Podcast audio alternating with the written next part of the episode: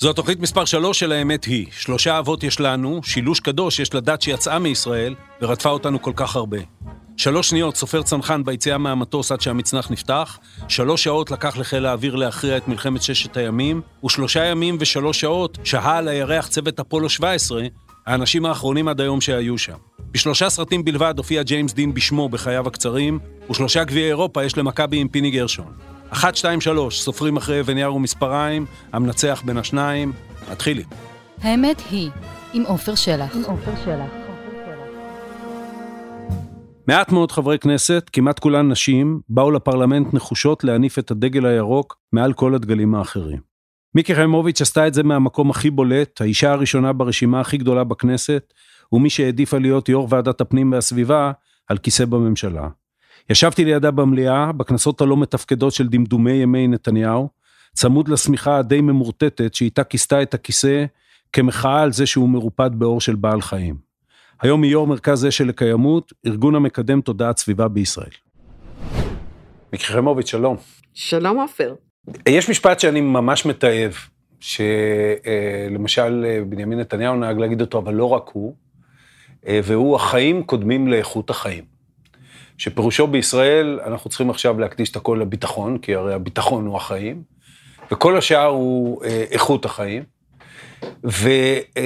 וקיימות ואיכות סביבה, לאורך הרבה מאוד שנים, היו שייכים למחלקת איכות החיים בישראל. זאת אומרת, לא הייתה תפיסה של זה, ואולי עדיין אין, בואי נדבר על זה, שזה החיים עצמם. זה נכון ההצהרה שאני אומר? זה מאוד החיים עצמם, ואנחנו מקבלים... לא אם זה נכון שהם החיים עצמם, זה האם נכון שככה רואים את זה בישראל. אני חושבת שבאמת במשך הרבה מאוד שנים, זה היה סוג של כמו מין פריבילגיה להתעסק בנושאים האלה, כאילו עם מה אתם מתעסקים, כלומר זה הרי לא ביטחון, זה לא צבא, זה לא אוכל, למרות שהיום זה כבר כן אוכל. אז כן, הייתה נטייה להתייחס לזה כאל איזה סוג של... פריבילגיה או נושא כזה שמתעסקים בו מתי מעט, שחשוב להם מחבקי עצים ו... ואחר כך אצל אנשים אולי טיפה יותר מודעים, כי זה טרייד אוף בין הזמן שלנו לבין הדורות הבאים. אנחנו יודעים שצריך לעשות משהו, אבל בסוף אנחנו מסתכלים על זה, האם אנחנו מוכנים לשלם את המחיר על פני הדורות הבאים. אפילו, את יודעת, ראיתי אתמול את נאום הבכורה שלך בכנסת, גם את שהתייחסת, ואת לא מחברי הכנסת, אנחנו נדבר על זה, הרבים שהתייחסו לנושאים הסביבתיים, דיברת, באתי בשם הדורות הבאים. אני חושב שהקורונה, זה יהיה נכון להגיד שהקורונה לימדה את כולנו, שזה בכלל לא הדורות הבאים, זה אנחנו כאן ועכשיו. זה הקורונה, וגם מה שאנחנו רואים שקורה בדחיפות הרבה יותר גדולה, ממש בחודשים האחרונים. הקורונה נתנה לנו סוג של פרומו, מהבחינה הזאת, שכולנו נחשפנו בבת אחת למשבר גלובלי. כלומר, פתאום משהו אחד משפיע על כל העולם. שזה משהו שלא היה עד אז. אז בעצם זה נתן את תחושת, באמת כולנו עוברים את אותו דבר, וזה משפיע פה יותר, פה פחות, אבל זה משפיע על כולם. אז מבחינה הזאת זה היה מאוד מאוד דומה, והדליק איזושהי נורא אדומה. מה שקורה בחודשים האחרונים, פשוט אנשים כבר לא יכולים להישאר, כלומר גם גדולי הסקפטים, גם האנשים שבאמת נטו להתייחס לזה בזלזול, או הדחיקו, או בכלל זה לא עניין אותם, מבינים פשוט באמת, אנחנו חווים כאלה עוצמות של הטבע, של השינויים, ואת האסונות שקורים כמעט בכל קצוות הגלובוס, במיוחד כשזה קורה במקומות שיש בהם קצת גם יותר כסף ויותר מצטלמים, אז פתאום הדברים הרבה יותר מהדהדים. אבל אין ספק שהקורונה הייתה פרומו, הקורונה גם עשתה משהו מהבחינה הזאת של, פתאום הרבה פעמים אנשים אמרו לנו, כשאני אומרת לנו, זה אנשים שבאמת, אנשי התנועה הסביבתית, אמרו לנו שאנשים לא יצליחו לשנות הרגילים. כלומר, שמה אנחנו רוצים, זאת אומרת, שזה יהיה מאוד מאוד מאוד קשה. הקורונה נתנה לנו דווקא הוכחה, זה שכשאין ברירה, אז אין ברירה. אנשים משנים את הרגילים.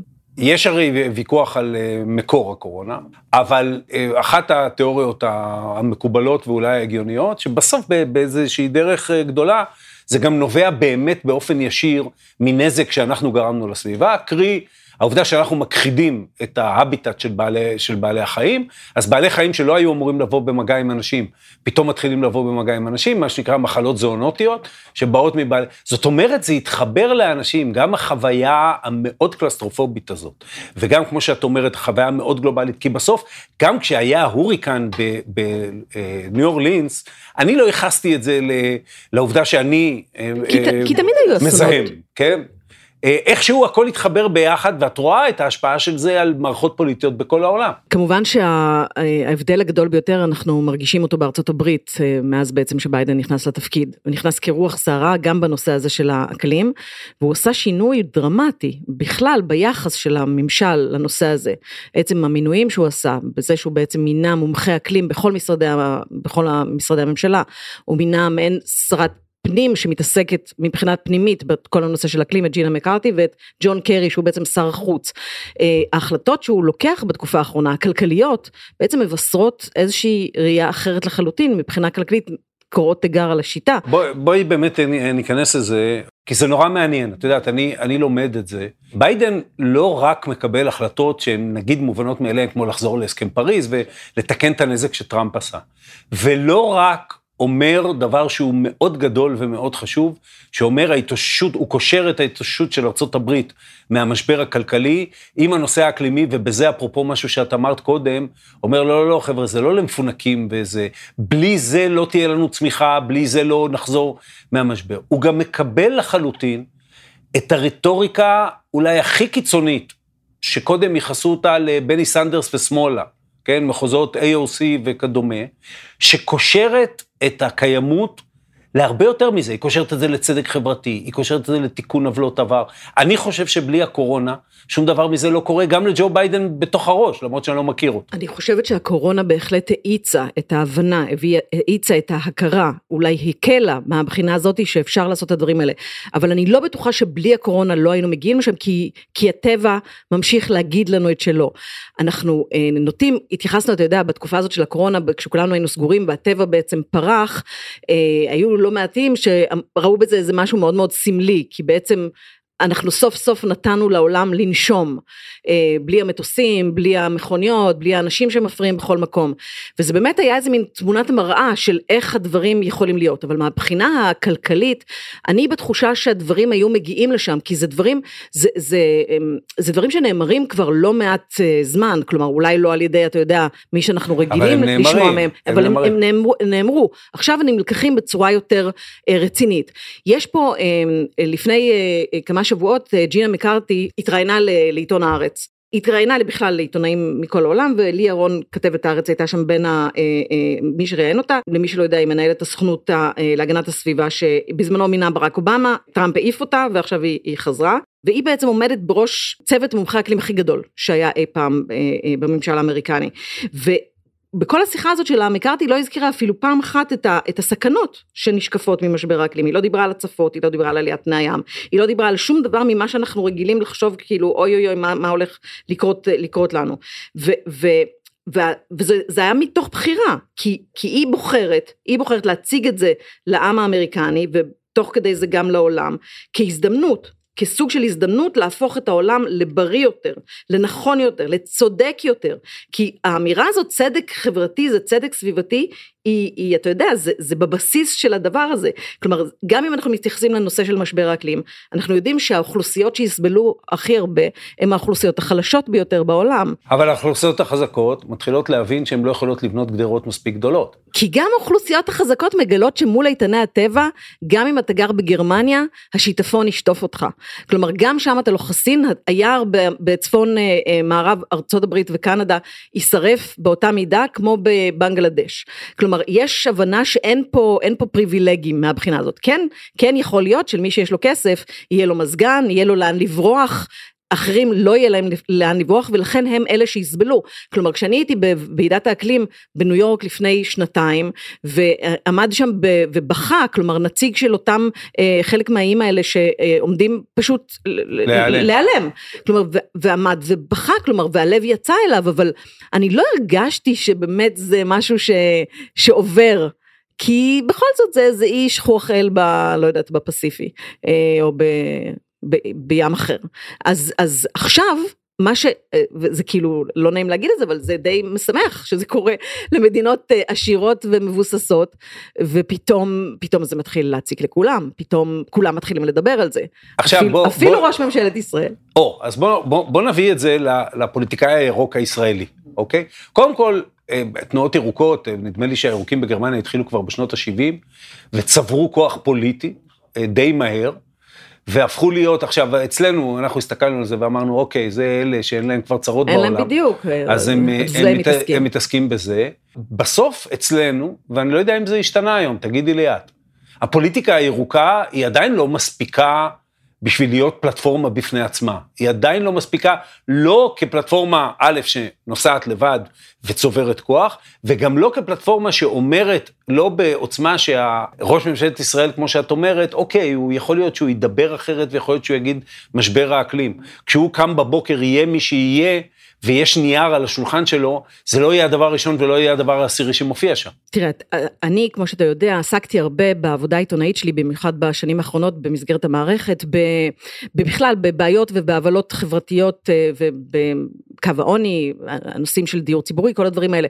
ותמיד גם הדברים האלה נדחקים, בגלל שתמיד במדינת ישראל, מה שדחוף זה מה שבעצם קובע, ובדרך כלל מה שדחוף זה הנושא הביטחוני, אסטרטגי, צבא, זאת אומרת, מה שקורה מסביבנו, הפלסטינאים, המאבק הזה, כלומר, וכל הדברים האחרים נדחקים, כלומר, אנחנו חיים במדינה שבתכלס, ביום יום, כמעט כל דבר שהוא כן חיים עצמם, אבל לא החיים, נדחק הצידה. אז בטח ובטח, כשאתה בא ומדבר על הנחלים, על הים, שזה בכלל נראה כמו איזה משהו, אבל דווקא, מה שתמיד הפתיע אותי והדהים אותי, זה ש... זה באמת החיים, כלומר, זה באמת משהו שיקבע לנו את החיים, כלומר, המים, אנחנו לא יכולים, אין לנו דרך, אתה יודע, להתפשר על המים שאנחנו נשתה, אין לנו דרך להתפשר על הים, כשהוא המשאב היום החשוב ביותר שיש לנו, על האדמה, על השטחים, כלומר, זה לא רק האם לצבעים יהיה איפה לקפץ, זה הרבה מעבר לזה. עכשיו, בכלל, יש גם, היום מבינים, אנחנו בעצם לקראת שתי הכחדות, כלומר, אם אנחנו מדברים, כשאנחנו מדברים על היום בשתה התנועה שנקראת המרד בהכחדה, כי אנחנו בעצם, כאנושות שחיה על הפלנטה הזאת, מובילים את המין שלנו לעבר הכחדה, ויחד ובמקביל, אנחנו גורמים גם להכחדה של כל המינים, של כל המגוון הביולוגי שיש בעולם, ומה ש...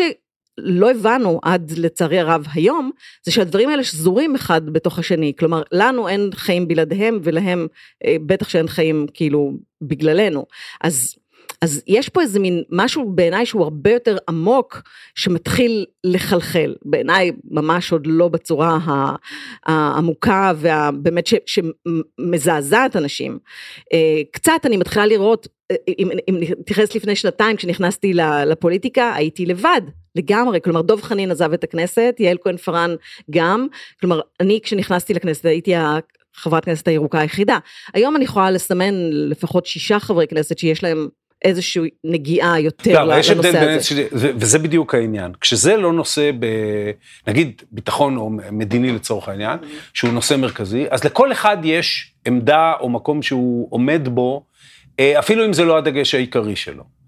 הירוקים הרגישו את עצמם, לא הירוקים כתנועה, אלא הירוקים כחברי כנסת כמוך נגיד, כמי שצריכה 24 שעות ביממה לייצג את העניין הירוק, כי אף אחד אחר לא יעשה את זה, זה גם דחק דברים אחרים, שהם מיקי חיימוביץ' או כל פוליטיקאי אחר, לפינה, וגם עדיין בעיניי מונע אצלנו באמת לראות את הראייה השלמה, עדיין אצלנו לא באמת, התודעה הזאת שאומרת, ירוק, זה גם כלכלי, לא רק זה, זה גם כלכלי, זה ירוק זה גם ביטחוני, ירוק זה חלק מדבר שלם שאם לא נלך אליו, א' נהיה בסכנה, וב' נפסיד הזדמנות, עדיין, אם היום היית חוזרת, ואני לא מאחל לך, אבל היית חוזרת לזירה, עדיין היית צריכה לעמוד בפינה הירוקה עם הדגל הירוק הזה ביד. כי אני חושבת שאחד הדברים שהירוקים מתמודדים בחברה הישראלית, זאת בורות מאוד מאוד מאוד גדולה. אנחנו מדברים פה בנושא שלא מדובר ולא עוסקים בו, גם התקשורת, שאני באה גם משם כמוך, יש לי את הדין וחשבון עמוק על הדרך שבה היא מכסה את הנושא הזה, כלומר מי שבעצם קובע את סדר היום הציבורי, מי כמונו יודע, זה הפוליטיקאים והתקשורת, וזה מזין אחד את השני, אם התקשורת הייתה עוסקת בזה יותר, הפוליטיקאים יכול להיות שהיו מגיבים לזה יותר, והיו גם מתעסקים בזה יותר, ומה שקורה בסוף זה שפשוט לא מתעסקים בזה, ויש חוסר הבנה מוחלט להשלכות שיכולות להיות לדבר הזה, גם על הביטחון. כלומר, היום אנחנו, או לאחרונה בכלל, התעסקו באמת בנושא הזה של המתיחות שיש בין אתיופיה למצרים, סביב הסכר שנבנה על מקורות הנילוס, אותו סכר הרנסנס. מי שמתעסק בנושא הזה, מדבר על זה שהמלחמות של העתיד יהיו מלחמות על משאבים של מים ושל אדמה, בגלל שהם יהיו הדברים שהכי יצטרכו אותם בעתיד, או על אוכל, או על העולם שיהיה חשוף למדבור, לאירועי גשם קיצוניים, למצבים שבהם לא נוכל לגדל את האוכל שלנו, כמו שאנחנו רגילים היום. לנדידות של מאות מיליונים בגלל המדבור. עכשיו, מדברים על הצפה של הדלטה של הנילוס.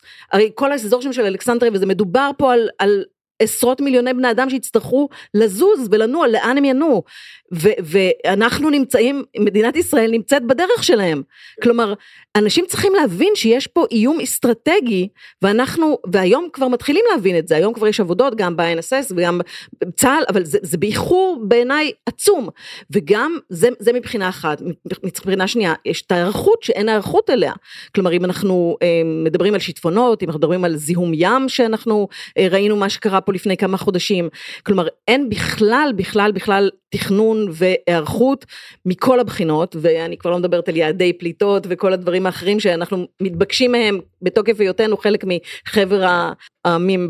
בואי ננסה לפרק את זה. יש גם ברמה האישית וגם ברמה המדינתית, את האמירה הזאת שאומרת 100%. אני, עפר שלח, אפריד ועשה קומפוסט בבית, ולא אוכל בשר, ועשה ככה וככה, מה זה באמת ישנה ברצח הפרות ברחבי העולם, ולזיהום שנובע מזה. אני אומר לך שאני באופן אישי הפסקתי כמעט לגמרי לאכול בשר אדום, שקראתי יום אחד שבתהליך הפקה, זאת אומרת, אם את לוקחת פרה כמטען בשר מהלך, יש לו אורך חיים, ובאורך חיים הזה הוא צורך מים, אז קילו בשר שמגיע לשולחני עולה 3,300 ליטר מים. ואיכשהו הנתון הזה, וזה אולי... הנתון אפילו יותר, כי סטייק זה 4,000 ליטר מים. המבורגר 2,500. כשזה טעים, את אומרת זה 4,000. אז הדבר הזה פתאום, כשהוא מקבל איזה מוחשיות, אבל אני אומר, בסוף אומר האדם לעצמו, אני יכול להתנהג כמו אדם אחראי, אפילו מדינה כמו ישראל יכולה להתנהג כמו מדינה אחראית. איפה אנחנו, ובסוף יש את סין ואת הודו, שליש מתושבי העולם, והם שמים ערובת עשן על מה שאנחנו עושים, והם קובעים. אני מכירה כמובן את הטיעונים האלה, ואני מתמודדת איתם כבר הרבה מאוד שנים, במיוחד גם סביב הנושא של הבשר, כי אני מקדמת את הסוגיה הזו של הפחתת צריכת בשר מטעמים סביבתיים, בריאותיים ושל חמלה כבר הרבה מאוד שנים. בכלל יש באמת איזו תחושת אפסות, כאילו מה אני הקטן יכול לעשות ולשנות. עכשיו, אני רוצה להתייחס לזה בשני היבטים. אחד, זה ויכוח שהוא מאוד מאוד קיים בתנועה הסביבתית, כי באמת, זה כאילו תחושה שגם לפעמים נוח לתאגידים לזרוק את זה עלינו, שאנחנו צריכים לעשות, אנחנו צריכים למחזר, אנחנו צריכים להפחית זה, אנחנו צריכים לעשות, ואז זה כאילו מוריד מהם את האחריות, כשזה שם האחריות הם המזהמים הגדולים, הם אלה שמשנים את הדברים. 100%, אבל אנחנו יכולים, אם אנחנו נפסיק לאכול, אנחנו נפסיק לצרוך, הם ישנו את התנהגותם. עכשיו, מעבר לזה, כל הקמפיינים הסביבתיים הם קמפיינים שמדברים על זה שאם כל אחד מאיתנו יעשה את הדבר הקטן, ואנחנו נחבר עוד דבר קטן ועוד דבר קטן ועוד דבר קטן, אנחנו נעשה אימפקט גדול. וזה בעצם הרעיון שעומד מאחורי קמפיינים סביבתיים. זה גם אפילו הרעיון שעמד מאחורי מיטלס מנדי. אבל יחד עם זאת, אני אומרת לך כאן, שאני תמיד יגיד לאנשים, אתם, החובה שלכם זה לעשות את המקסימום שאתם יכולים. כי אם אתם לא תעשו, זה בכלל אין סיכוי. אבל יחד עם זאת, החובה של האנשים היא להפעיל לחץ על קובעי המדיניות, וזה גם צריך לבוא מלמטה, כלומר זה צריך לבוא כדרישה. בזמנו לפני הקמפיין האחרון שכבר הייתי מחוץ לפוליטיקה, הייתי חלק מאיזושהי התנעה של חיים וסביבה, שהמטרה שלה הייתה ללחוץ, לגרום ללחץ על הפוליטיקאים, להכניס את הנושא הזה למצעים, להתייחסויות שלהם, כי ברור לנו לחלוטין שבסוף את הדברים הגדולים רק קובעי המדיניות יוכלו לעשות, רק המדינה תוכל לעשות, רק ממשלים יוכלו לעשות, ולכן גם הפניות, גם אותה גרטה שפונה, היא פונה אל הפוליטיקאים. היא פונה, וזה דבר מאוד מעניין, והתפתחות מאוד מעניינת של הדור האחרון, היא פונה בעיקר לאנשים צעירים. והמודעות, אני אומר את זה גם מדור ילדיי, המודעות של הדור הצעיר בארץ, היא הרבה יותר גדולה ממה שהייתה לפני, אני לא יודע להגיד למה, לא, אבל עובדה היא. מצד שני, המעורבות הפוליטית שלהם היא הרבה יותר נמוכה. זאת אומרת, יש, התרגום של זה, כשאת אומרת, חיים וסביבה, רוצים ללחוץ על הממשלה לעשות ככה וככה, 100%, שנינו פוליטיקאים מכירים את זה. אם הפוליטיקאי יפעל כשהוא רואה איום, ואיום זה הרבה אנשים, זה לא חיים וסביבה. חיים וסביבה, אם הם לא מייצגים בראייה שלו הרבה אנשים, אז 100%, הוא בילה איתם שעה והעביר את הזמן. הצירוף של שני הדברים האלה, זה שזה מעניין צעירים יותר מאשר מבוגרים, ומצד שני צעירים הם הרבה פחות פעילים. אתה יודע שפוליטיקאים חשוב להם הדור הצעיר מאוד, כלומר זה בהחלט המנדט שהם פונים אליו ומנסים לבנות אליו לעתיד, אז אני חושבת שלצעירים יש... ברטוריקה. לא, אני מאוד מאמינה בזה, אני יכולה להגיד בתור אחת שהסתובבה המון בארץ, אני חושבת שיש משהו כשדור צעיר, ומי כמוך יודע שאנחנו הסתובבנו הרבה ופגשנו אותם, אני חושבת שכשדור צעיר בא ומבטא את התסכולים שלו, את הרצונות שלו, את השאיפות שלו, אתה כן מקשיב אליהם, כי אתה לא יכול להישאר, אני לפחות, לא יודעת, אני לא יכולה לדבר לכם, אני לא יכולה להישאר שוות נפש מול הדור הצעיר, שזה גם הילדים שלי, ואולי ביום אחד גם אני מקווה הנכדים שלי, אז אני חושבת שיש לי מחויבות אליהם, אני כן רוצה שיום אחד הנכדים שלי יבואו ישאלו אותי סבתא מה עשית, ואגיד להם עשיתי כמיטב יכולתי, באמת, כלומר אתה צריך להבין שהם מתניעים את ההורים שלהם, הילדים בסופו של דבר, אני לא כל כך אוהבת להשתמש במושג הזה, אבל כן הם סוכני שינוי, והם באים הביתה, והנושא של מה אוכלים עולה על שולחן האוכל שלהם, והם כאילו אלה שמשנים את מה שאוכלים, אלה שאני מקווה גם ישנו את זה שיאספו את הזבל אחריהם, והם אלה שישנו את ההתייחסות של ההורים שלהם כלפי הנושא הזה, אני תולה בהם הרבה מאוד תקוות, ואני כן רואה את השינוי הזה, ובסוף זה מגיע משם, זה מגיע אל הפוליטיקאים, לא מספיק לצערי עדיין. אחת האמירות שלך שיצרו רעש יחסי, הייתה צריך להשאיר את הגז באדמה. עכשיו, זה נושא מאוד מעניין, אני נשאלתי על זה במערכת הבחירות האחרונה, כשדיברתי עם בוחרים שלא אהבו לבחור בי, אבל זה לא היה בגלל זה, ונשאלתי על זה, וניסיתי לענות תשובה רצינית, והתשובה הרצינית שלי הייתה זו, אני לגמרי, ואנחנו נדבר על זה כמובן בהמשך, איפה ישראל צריכה להיות במעבר לאנרגיות מתחדשות, אני חושב שהיא צריכה להיות בקדמת הבמה לחלוטין, ומצד שני, זה קצת כמו איך שמדברים על סחר נשק, כן? יש מלחמות בעולם, לא אני עשיתי אותן. יש מדינות שמשתמשות באנרגיה פוסילית בעולם, לא אני קבעתי את זה, והם ימשיכו לעשות את זה גם אם בישראל ישתמשו באפס אנרגיה פוסילית. הן יצריכו גז, אם לא ממני, אז ממישהו אחר. ועם הגז שאני אמכור להם, אני אוכל לעשות דברים טובים, כולל לעזור לשינוי האקלים. זה לא טיעון שאפשר לבטל אותו. אני חושבת שהוא לא תהיו נכון, כלומר, היום, תראה, אנחנו מתכננים, הרי יש איזשהו רעיון חלום, כן, ששטייניץ, השר שטייניץ לשעבר, הגה אותו של אותו צינור, מה שנקרא EastMed, של הצינור הגז לאירופה. אני יודעת מאירופאים שאני דיברתי איתם, שאין להם כוונה לקנות את הגז הזה, כלומר, הם לא רוצים, הם לא יקנו גז בעוד כמה שנים, כלומר, מה שאנחנו היינו צריכים לעשות עם הגז הזה, זה לצרוך אותו מאוד במתינות, כרגע להחליף את כל הפחם בגז, כי הוא עדיף על הפחם, ולשמור אותו באמת לדורות הבאים כסוג של בקאפ, ולא להתחיל לייצא אותו ולעשות ממנו כסף ולגמור אותו עכשיו. לשמור אותו זה לא לפתח אותו עכשיו? כן, לא לפתח אותו עכשיו, כלומר יש אפילו, אם צריך, כלומר ואני לגמרי בעד, ממש להוציא אותו במתינות, ולשנות את כל תחנות הכוח הפחמיות, לשנות אותן לגזיות, ובמקביל, שזה משהו שהיה צריך לעשות אותו כבר לפני 10 שנים, להעביר את ישראל לאנרגיה סולארית. עכשיו, כשאני אמרתי אותה אמירה של להשאיר את הגז באדמה, שהייתה בהחלט באותה תקופה אמירה אוונגרדית, כן, מתקדמת, אנשים לא הבינו אותה, היום זה דיבור שמדברים אותו בכל העולם, זה לא איזה משהו שבאמת יוצא דופן. אם אז, כן, אם לפני 10 שנים היינו עושים את מה שהיום מתחילים לעשות, שזה בעצם לנסות לשחרר את כל החסמים, על מנת שאנחנו נעבור לאנרגיה סולארית, היינו היום מובילים בעולם. כשישראל גילתה את הגז, מצד אחד קרה דבר טוב, כי באמת הגז היה עדיף על הפחם, ואנחנו מהבחינה הזאת של זיהום אוויר, הצלחנו לעשות פה שיפור מאוד מאוד גדול, אבל קצת מה שקרה פה זה ההתמכרות לגז, וזה עצר את כל הדברים האחרים. אנחנו בשנה האחרונה הצלחנו לעצור תוכנית של בנייה של 16 תחנות כוח בגז, שזאת הייתה התוכנית. התוכנית הייתה לרשת את כל מדינת ישראל בתחנות כוח בגז. למה? שיגעון מוחלט בעידן הזה.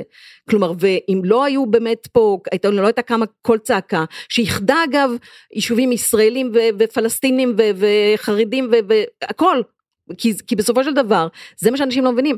האוויר הזה, כולם נושמים אותו, זה לא משנה מאיפה אתה בא, אם אתה שמאלני או ימני, אם אתה חרדי או חילוני, כולם נושמים את האוויר הזה, וכולם גם ימותו מהזיהום. אז אין פה בכלל ספק מה צריך לקדם. בעולם, השפה של הגרין ניו דיל, קשורה, ונגענו בזה קודם בצדק חברתי, אבל היא קשורה באופן מהותי, גם עם נושאים שאצלנו קוראים להם מדיניים. אוקיי? ואני אקח את זה משתי זוויות. אחת, אמרת שיהיו מלחמות בגלל משבר האקלים, זה ברור לגמרי. אני חושב שבעוד זמן מסוים, העולם יגיד לנו, זה קצת משונה איך שאני אגיד את זה, אבל שסכסוך כמו שיש בינינו לבין הפלסטינים, כבר לא מקובל עליו יותר. שבעולם שפועל תחת הנהגה גלובלית, כדי להתמודד עם הבעיה הגלובלית הזאת מצד אחד, ומצד שני באמת יש בו כל כך הרבה מתחים וקשיים שנובעים ממשבר האקלים, סכסוך אזורי כמו שלנו, או שהוא יפתור את עצמו, או שיעזבו אותנו לנפשנו ונהיה מצורעים באיזה פינה. והדבר השני, הוא כמו שאמרתי, הוא התודעה שאומרת, צדק חברתי, צדק סביבתי, זה הכל ביחד. בישראל זה נכון שבוא נגיד, מה שנחשב שמאל מדיני הוא יותר קרוב לנושאים הירוקים, אבל אין באמת זיהוי כזה. יש בריחה, כמו שיש בריחה בכל דבר, לאמירה, לא, זה לא פוליטי, קרי, זה לא נוגע לשאלת הסכסוך. אני חושבת שזאת הזדמנות, אני רואה בזה דווקא בנושא הזה, כיוון שזה משהו שהולך לאיים על כולנו, אני רואה בזה כהזדמנות, כלומר, אם אנחנו נצא רגע מהקליפה הזאת שלנו, ונתחיל להסתכל קצת מסביב, דווקא המצוקה הזאת של המים, של המשאבים, היא זאת שיכולה לחבר, כלומר אם אנחנו נספק את המים שהירדנים זקוקים להם, זה יבטיח לנו את השקט ויכול לדבר, אותו דבר גם עזה, כלומר אם אנחנו נדאג למה שקורה בעזה מהבחינה הזאת, אנחנו יכולים לפרק המון מהעינות, ודווקא להשתמש בזה באמת, כי זה יהיה מגוחך, זה פשוט יהיה מגוחך להתעסק באדמה מהבחינה הזאת, זה יהיה מגוחך, אבל נורא נורא אנושי. נכון, כי אנחנו... נורא נורא אנושי, ללכת למקום הפסיכולוגי הנוח במרכאות, הרע מאוד, אבל הנוח שבו אנחנו מתקוטטים על איזה משהו שהולך ונהיה פחות ופחות רלוונטי, במקום לעמוד ביחד מול כי זה דורש מאיתנו לעמוד ביחד, שזה קצת בעיה למין האנושי. אני חושבת שאנחנו צריכים להשקיע מאמץ בדווקא להתייחס לנושא הזה כגשר, כבאמת יכולת לחבר בין אנשים. זה תמיד דורש לראות את הבן אדם ממול, כמו שאני חושבת בכלל תמיד, אבל דווקא בגלל שהגורל הזה, הגורל של הילדים של כולנו, עלול להיות באמת קשה מאוד, אז אני חושבת, אני רואה בזה לפחות, זאת הגישה שלי, כמשהו שדווקא צריך לחבר בינינו ולא להפריד. באג'נדה של מה מדינת ישראל צריכה לעשות, מה הדבר הכי חשוב? אני חושבת אם אנחנו, קודם כל אנחנו צריכים באמת להגדיר ולהתייחס לזה כמצב חירום, כלומר, מדינת ישראל לא מתייחסת לשום דבר, לא מתחילה לעשות משהו, אם היא לא מתייחסת למשהו כאל מצב חירום, אז אני חושבת שכן ההגדרה של מצב חירום אקלימי, תתבע את השינוי שמתבקש בעצם בכל המשרדים. מה שצריך להבין, שזה באמת הנושא של ההתייחסות למשבר האקלים והערכות אליו, זה משהו שהוא רוחבי לגמרי, כלומר, כל משרד יצטרך להתעסק בזה, ולכן, יש ויכוח מי צריך לתכלל את הדבר הזה ברמה המדינית, כלומר, האם זה משרד ראש הממשלה, האם זאת מנהלת שצריכה לקום תחת משרד ראש הממשלה, האם זה המשרד להגנת הסביבה, כי במדינות שונות זה פועל בצורה אחרת, אבל אין שום ספק שזה חייב לעשות העבודה היא צריכה להיות רוחבית, ומישהו צריך לראות את זה מלמעלה, ולחבר בין הדברים האלה, ואחד הדברים שאני באמת נתקלתי בהם בוועדה, כלומר שנתקלתי, כשאני דיברתי מקודם על הבורות, זה לא רק הבורות, אבל באמת איזה חוסר הבנה מאוד בסיסי, של ראייה ארוכת טווח, של איך המשבר הזה, הולך להשפיע ומה המחיר שלו גם ברמה הכלכלית. כלומר, אם בא אליי נציג של רשות המיסים ומתווכח איתי על מס הקנייה של רכבים היברידים או חשמליים ורוצה להעלות אותם כי בדיוק באותה שנה פתאום הם ראו שיורדת להם הכנסה מזה שפתאום הרבה יותר אנשים קונים רכבים היברידים ולא מבין שאם אנחנו נעבור למכוניות מהסוג הזה אז יהיה פחות אנשים ימותו מזיהום אוויר, כלומר, זה איזה מין ראייה כל כך נקודתית של אותו רגע, ולא...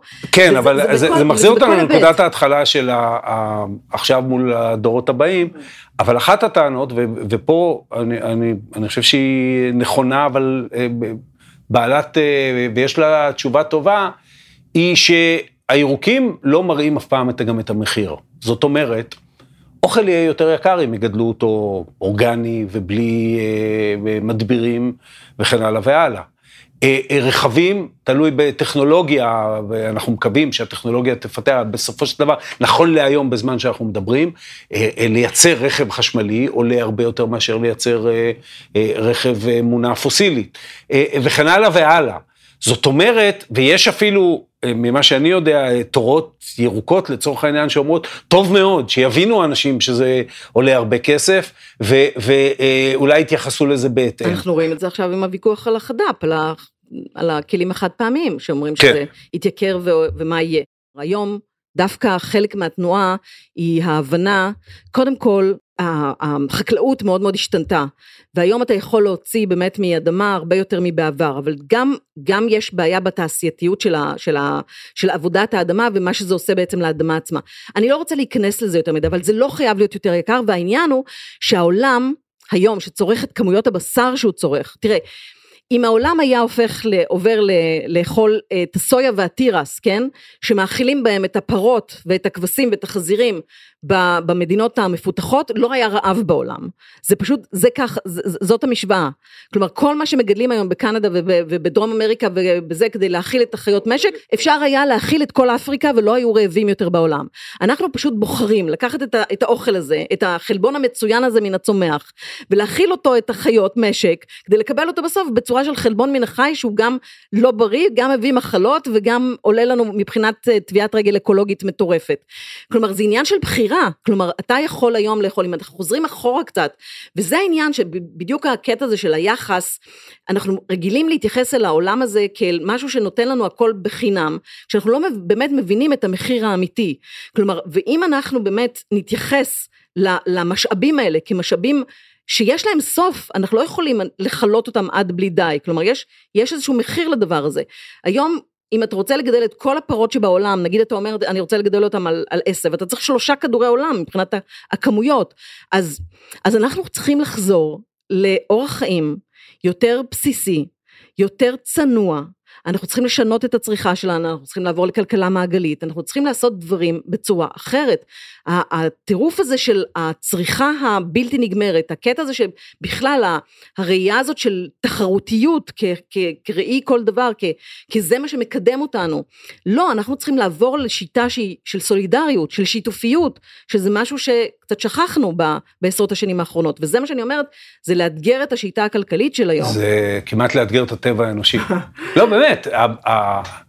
אני רוצה להקריא לך משהו, בסדר? זה משהו שכתבה אותו לימור אלוף, שהיא, אני מתייחסת אליה כהורגת דעות של התנועה הסביבתית, והיא כתבה את זה כל כך יפה שאני ממש חייבת להקריא את זה. היא כתבה, סירבנו להבין כי כמו יתר המינים אנחנו תלויים בו לקיומנו תלות מוחלטת. מערכות אקולוגיות ולא תאגידים מספקות קשת של שירותים תומכי חיים שאין להם תחליף ויש להם ביקוש בלתי פוסק. הן מטהרות את האוויר, מספקות מזון, סיבים ותרופות, מחדשות את האדמה, מעבדות פסולת, מספקות שכבת הגנה קוסמית מקרינת שמש, יציבות אקלימית ובנוסף מרגיעות ומפעימות אותנו. הכשל הראשון, אם כן, הוא כשל הבנה של המערכת המקיימת אותנו. הכשל השני של סיפור העל, הוא כשל ההתנהלות שלנו בתוך המערכת. בגלל שאנחנו חושבים שזה שירותי חינם, כן? שלא רשומים על שם אף אחד בטאבו. אז אנחנו בעצם נתנו לעצמנו חירות, לקחת, כמה שיותר לקחת ולקחת ולקחת. ומצד שני גם להזרים את כל השפחים ואת כל מה שזה, בלי שום חשבון. ומה שקורה זה שאנחנו חייבים לשבור את אני אגיד לך רק מה הבעיה עם זה ולמה אמרתי זה הטבע האנושי. והייתה לנו איזו שיחה מקדימה, אז התייחסתי למשל של מגדל בבל. האנושות החליטה להקים מגדל וראשו בשמיים, לא כי היא חשבה שחומרי בניין לא עולים כסף, או פועלי בניין לא עולים כסף, אלא מפני שבגלל השאיפה האנושית להתקדם, ואולי תפיסה לא נכונה, אפרופו הטקסט הזה ומה שאת אמרת, של מה זו קדמה.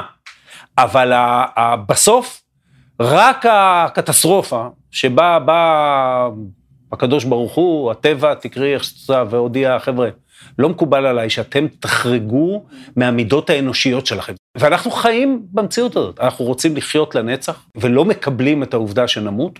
אנחנו רוצים לדעת הכל ולא מקבלים את העובדה שנהיה, אנחנו לא מקבלים את היותנו בני אדם. אנחנו לא מקבלים באמת את העובדה שאנחנו רק חלק מהפסיפס, מהמארג הביולוגי שמרכיב את הכדור הזה, שיש לו חלק מסוים, אנחנו חרגנו מאוד מהחלק שלנו, אנחנו השתלטנו על כדור הארץ, אנחנו מתנהלים בכוחנות ובדורסנות ובחוסר הבנה של חלקנו בתוך הפלנטה הזאת.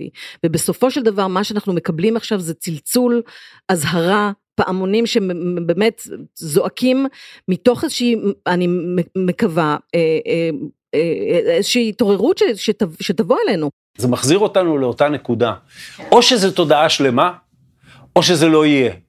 אני חושב שבפסימיות מסוימת שתודעה שלמה באה לבני אדם רק אחרי שהם חוטפים סתירה נורא גדולה.